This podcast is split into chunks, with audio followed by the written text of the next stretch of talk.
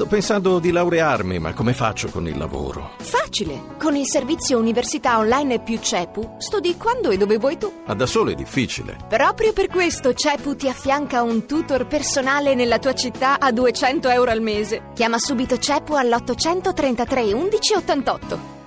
Affare fatto allora. Grazie Alberto Quadro Curzio. Prima di parlare eh, del jihad e della seduzione e dell'utilità del web per i terroristi andiamo in Cina e ascoltiamo che cosa raccontano i media oggi in Cina da Claudio Pagliara.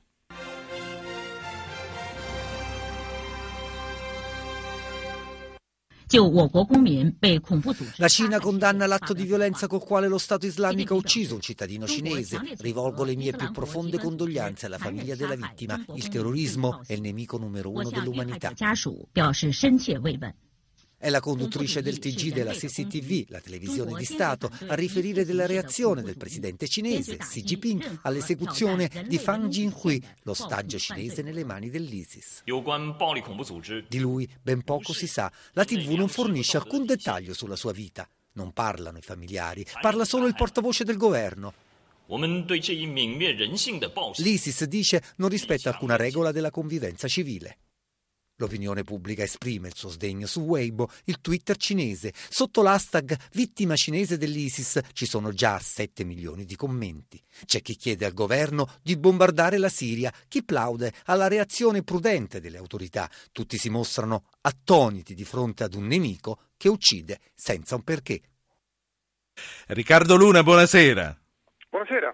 Ha sentito, sotto un hashtag cinese ci sono 7 milioni di commenti, non ci arriveremo mai noi qua. Io...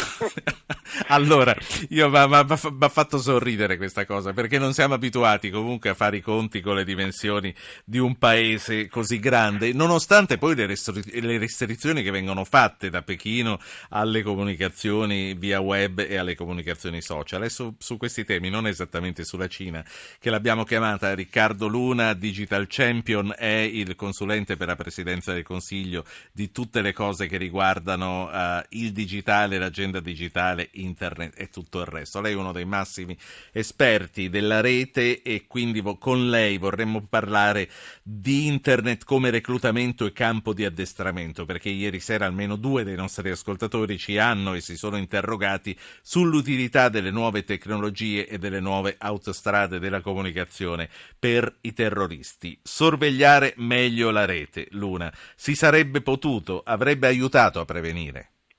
Ma guardi, intanto eh, internet è utile a tutti ed è utile anche ai terroristi. Io vedo in questa vicenda dell'ISIS e di Parigi vedo un po' di informazioni che hanno circolato molto rapidamente, poi non confermate e probabilmente anche una carenza di analisi. Mi permetto di rilevare alcune cose. Per esempio, se andate a vedere come è nato l'ISIS, l'ISIS è nato in Iraq nei campi di prigionia americani dove la incredibile tecnologia che usavano i detenuti, che poi diventeranno i prossimi militanti dell'ISIS, era scriversi i numeri di telefono e gli indirizzi dove incontrarsi dopo sull'elastico delle mutande.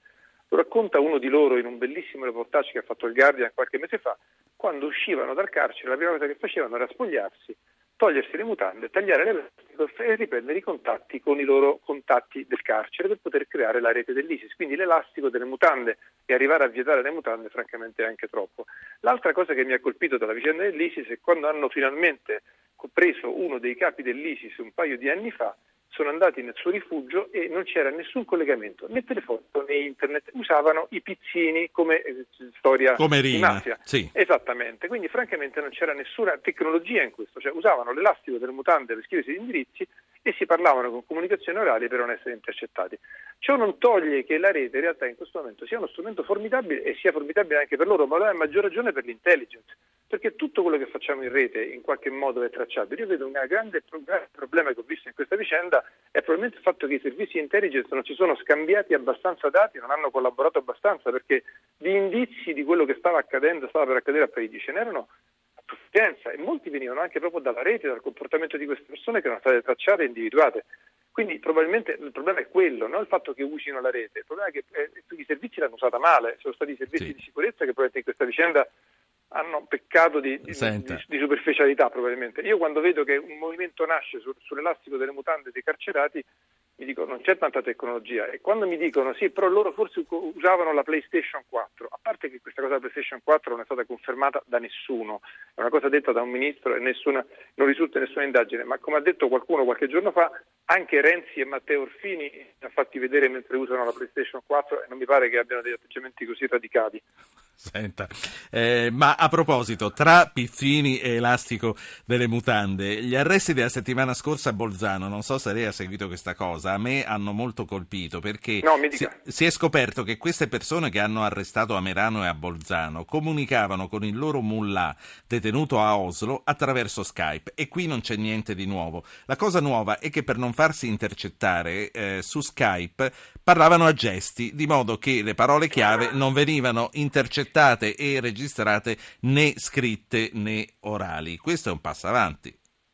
Sì, sì, però voglio dire, alla fine il fatto che questi avessero comunicato, che se non sapevamo che cosa si fossero scritti, da qualche parte risultava. E se questa cosa risultava, probabilmente un servizio di sicurezza è in grado di dire sta succedendo qualcosa. Eh, sicuramente il fatto che loro si siano ingegnati a non, a non scrivere e a non parlare, a fare gesti dimostra che appunto hanno capito come si usa la rete. Probabilmente eh, anche i servizi di sicurezza possono impararlo meglio.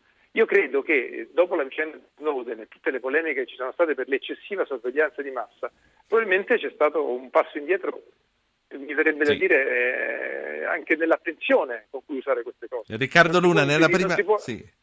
Prego. No, no, nella prima parte un ascoltatore eh, ci ha fatto una proposta piuttosto interessante.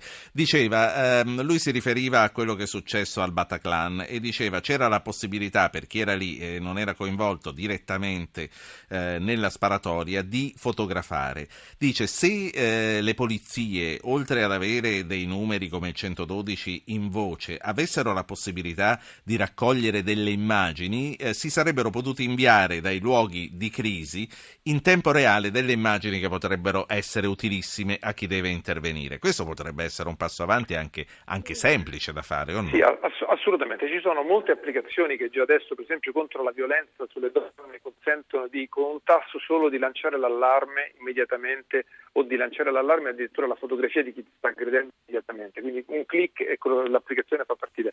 Devo dire che onestamente se mi fossi trovato al Bataclan non so se avrei avuto la lucidità e il tempo di fare una cosa di questo tipo. Forse bisogna trovarsi in una situazione così drammatica. Io quando ho visto le immagini appunto girate con qualche telefonino ho detto Dio mio, non so, non so, cosa avrei potuto fare, però esistono già delle applicazioni che fanno queste cose, probabilmente anche lì la tecnologia si possono usare molto meglio per poter dare gli allarmi in tempo reale e, e sì. chiedere un intervento tempestivo. Lei avrà seguito il dibattito che è molto acceso in questi giorni e non potrebbe essere altrimenti sulla limitazione delle libertà civili sugli stati, sulle leggi d'emergenza in momenti come questi. Oggi il premier francese Valls le ha chieste agitando anche lo spettro che probabilmente è concreto di una guerra batteriologica o chimica. Mm, limitare web e social, anche questa al giorno d'oggi è eh, una strada per limitare le nostre libertà. Anche WhatsApp, con quali risultati lo hanno fatto e lo stanno facendo? Turchi, cinesi e tutti quelli che provano a limitare il web. Ma francamente, tanto per cominciare, si, si trova sempre un altro modo di usarlo, ma io non vedo perché dovremmo limitarlo, cioè perché dobbiamo perdere delle libertà quando anzi in realtà è proprio l'utilizzo della rete che consente di avere più informazioni anche ai servizi segreti. E guardate che se qualcuno si vuole nascondere in qualche modo si, si, nasconde e ce la fa, ma perché limitarla a tutti i cittadini? Quando tra l'altro abbiamo visto appunto ci sono evidenze tali che l'ISIS non usa la rete più di quanto appunto non usi delle, delle, appunto de, de, degli escamotage molto banali come vi ho raccontato prima. Cioè, oggettivamente non mi, pare, non mi, pare, la soluzione e non vorrei ritornare a quel periodo appunto che ha raccontato Snowden in cui c'era una sorveglianza di massa in cui si scopriva che appunto venivano sorvegliati tutti in tutti i modi e i dati venivano trafficati in molti modi. Secondo me le nostre libertà vanno difese tenendo conto che appunto non c'è un difetto, non c'è una mancanza di indizi e di dati, c'era proprio una mancanza probabilmente di collegamento dei dati da parte sì. dell'intelligence. Io Oggi... farei un ragionamento su come, su, come, su come, far lavorare meglio le intelligence di tutto il mondo, come scambiarsi i dati in tempo reale, come poter avere appunto attraverso quello che si dicono appunto i big data e gli analytics, ragionare su quello che accade in rete per capire prima quello che sta accadendo. Ecco, Oggi, noi occidentali. Mi consenta, mi consenta di sì. aggiungere solo una cosa su questo discorso. A me ha colpito molto che dopo, dopo la, i fatti di Parigi il governo britannico ha annunciato un investimento clamoroso di 235 milioni per investire in start-up che siano in grado di, di, contrastare il terrorismo, cioè di sviluppare tecnologie che consentono di individuare i terroristi prima, di seguire le loro cose, eccetera, eccetera, eccetera. Sono 235 milioni del governo britannico su, su, su giovani innovatori che sono in grado, sì. con la loro bravura, di, di trovare tecnologie per battere, per battere l'ISIS anche su questo terreno. Io la sto per salutare, sì. La, no. risposta è più innovazione su questo, non è più barriere. Certo, voglio farle ancora un paio di domande, intanto saluto la prossima e ultima ospite che è una farmacologa e direttore dell'Osservatorio Fumo, Alcol e Droga dell'Istituto Superiore di Sanità ed è la mh, eh, dottoressa Roberta Pacifici. Buonasera Pacifici. Buonasera a lei e a tutti gli Con lei poi voglio concludere e parlare del Captagon, questo farmaco in grado di eh, liberare la follia di chi eh, commette le cose di cui stavamo discutendo. Riccardo Luna, le ultime due cose che le voglio chiedere. Uno, fino a che punto noi italiani siamo sorvegliati nelle nostre comunicazioni? Due, se i canali web, da YouTube ai social, potrebbero in un qualche modo anche servire a quella dissociazione che molti pretenderebbero dai musulmani e dalle comunità islamiche. Ma, eh, siamo, siamo, sorvegliati sì, no, ah, siamo sorvegliati anche senza essere sorvegliati, nel senso che tutte le volte che noi usiamo la rete lasciamo infinite tracce digitali se qualcuno raccoglie come se fossimo pollicino che va nel bosco e lascia all'infinito delle molliche di pane. C'è qualcuno che queste molliche di pane le può raccogliere che per Egitto abbiamo fatto. Cioè quando andiamo in rete andarci in maniera anonima senza essere intercettati è difficilissimo. Quindi quando andiamo in rete consentiamo a chiunque, di sapere, a chiunque, a ecco. molti di sapere quello che stiamo facendo e dove stiamo. L'altra cosa volendo, è poi volendo, parlo... Volendo, sì. volendo in questo momento c'è qualcuno che sa da dove le sto parlando cosa sto facendo perché segue il, segnale del mio telefonino. Da qualche parte questo risulta. Quindi certo. è evidente che c'è, cioè, dobbiamo sapere che quando facciamo qualcosa in rete non è che, non è che sparisce da qualche cioè, qualcuno lo sa, lo può sapere teoricamente. Senta, eh, veramente eh, una risposta breve. Eh, si potrebbe utilizzare internet, i canali web anche per eh, dissociarsi dal terrorismo islamico, come molti pretenderebbero dalle comunità islamiche? Ma io credo che internet è fondamentale come strumento di conoscenza e tutte le volte che ci si conosce, ci si incontra, si fa cultura e si cresce insieme. L'ISIS nasce anche dopo l'occupazione che doveva essere una liberazione dell'Iraq. Ecco, quando si occupa e si libera un paese bisogna investire in educazione, in scuola in benessere per tutti. Con questo, questo è il vero modo per far dissociare le persone al terrorismo. Grazie a Riccardo Luna, buona Grazie serata.